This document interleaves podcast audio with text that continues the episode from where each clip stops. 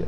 So, um, you know, after 13 years now in practice, uh, you know, gone through lots of ups and lots of challenges and downs and things like that. And I, I think one of the things that really came to light for me over the past year was I think it's so important for you to know what is your, your own personal why and your own personal purpose behind what you're going to do um, and what's going to get you up in the morning. Because when you go through these ups and downs, it's great when you're going through the ups, but sometimes when you're going through those downs or those challenging times, if you know what is that light at the end of the tunnel for you and what is it that's really your beacon that you're going towards, I feel like that's what's going to keep you always moving forward and, and make sure that you don't give up, right? And so, you know, when I kind of embarked on my own uh, personal exploration around that and trying to see, well, what you know, what is it for me? You know, I think a lot of times too, people want to have this larger purpose and then try to also find a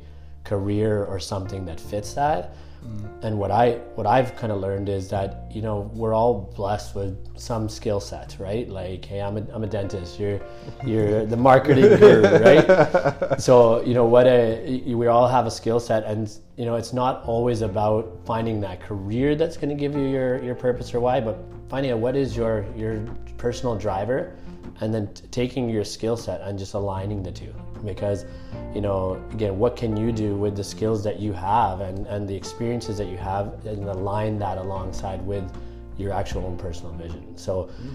You know for me what you know i've kind of come up with my little statement uh, you can see in my office here is uh, inspire influence educate and that's yeah. you know something that i came up you know over the past year that i'm like you know everything that i do going forward i want it to be something that involves uh, you know, inspire to influence or educate. And that's uh, a big part of what I'm doing, whether it's with my patients, whether it's with my team, or anything that I'm looking to do to impact the, the larger community around me as well too.